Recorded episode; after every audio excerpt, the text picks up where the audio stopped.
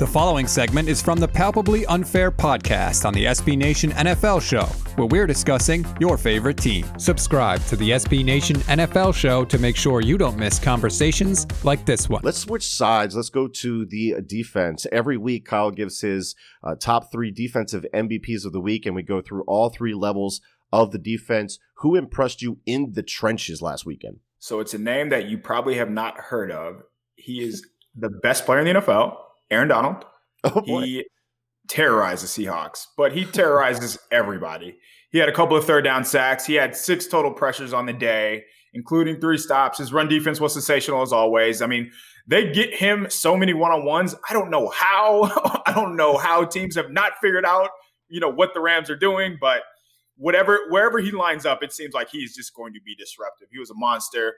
Staley just does a really good job of blitzing to get Donald one on ones. Yes. And I don't feel like we need to spend a lot of time on Aaron Donald because he is very good. He is going to continue to be very good. And the Packers are going to have their hands full with Donald this Sunday. Yeah, I'm fascinated by this Rams Packers matchup where the Packers offense against the Rams defense. RJ Ochoa had asked me on Monday, what are you most looking forward to as far as games wise? And I said, just unit versus unit.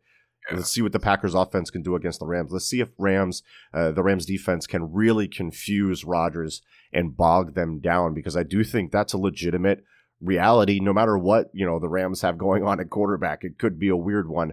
Third level of defense, let me guess. You said you were sticking with this game. Is it my boy Darious Williams?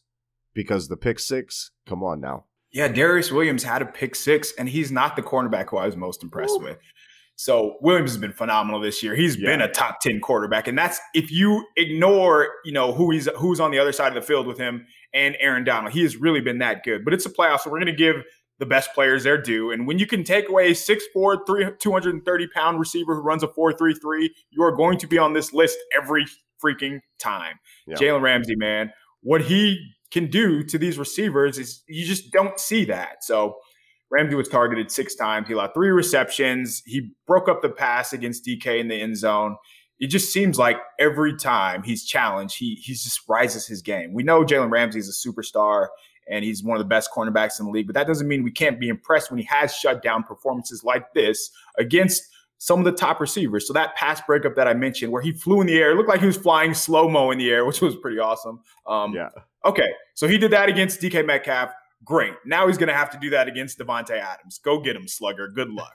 the, the if there's one, if there's one shutdown corner that can do it in the league because those don't exist anymore. But Jalen Ramsey is about the closest doggone thing that you're going to get, right? Yeah, he can guard DK Metcalf. He can turn around and guard Davante Adams, and he can turn around and guard like T.Y. Hilton. He can guard any side receiver, any speed receiver, which is yeah, those don't those don't exist. yeah. I mean, I watched Darius Slay, who's a darn good corner, just have fits with DK Metcalf. So trust me, I, I understand you on that one. All right.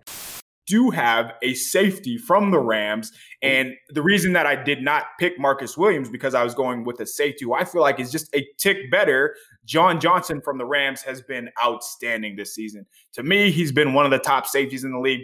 I don't know if top five, but he's definitely top 10. Johnson allowed only one touchdown on 41 targets. He had nine pass breakups, and maybe most impressively, he had an average depth of tackle at, of 5.8 yards. So he's making plays around the line of scrimmage. He also made plays deep, though. So at 25, he, you know, you figure he's going to be in store for a hefty pay increase this offseason because the Rams are in salary cap hell. They can't do much of anything thanks to their number one overall pick who has just been lighting it up. So Johnson, he could match up against Robert Tonyan this weekend, but I think his biggest matchup is going to be against Aaron Rodgers' eyes. He might be manipulated. Rodgers has a is doing just a very good job all season of just moving the secondary with his eyes. Over the over the cap projects Johnson to make around eight million in the offseason. I feel like with his age and the position that he plays, he's probably going to command more than that. But just the lasting impression you always want to be like that's what football minds are going to remember. How would you play against Aaron Rodgers? So Johnson has an opportunity to make himself some cash this week, and I'm looking forward to it. I think he's he's a very good player. Make sure you don't miss our next conversation by subscribing to the SB Nation NFL show wherever you get your podcasts.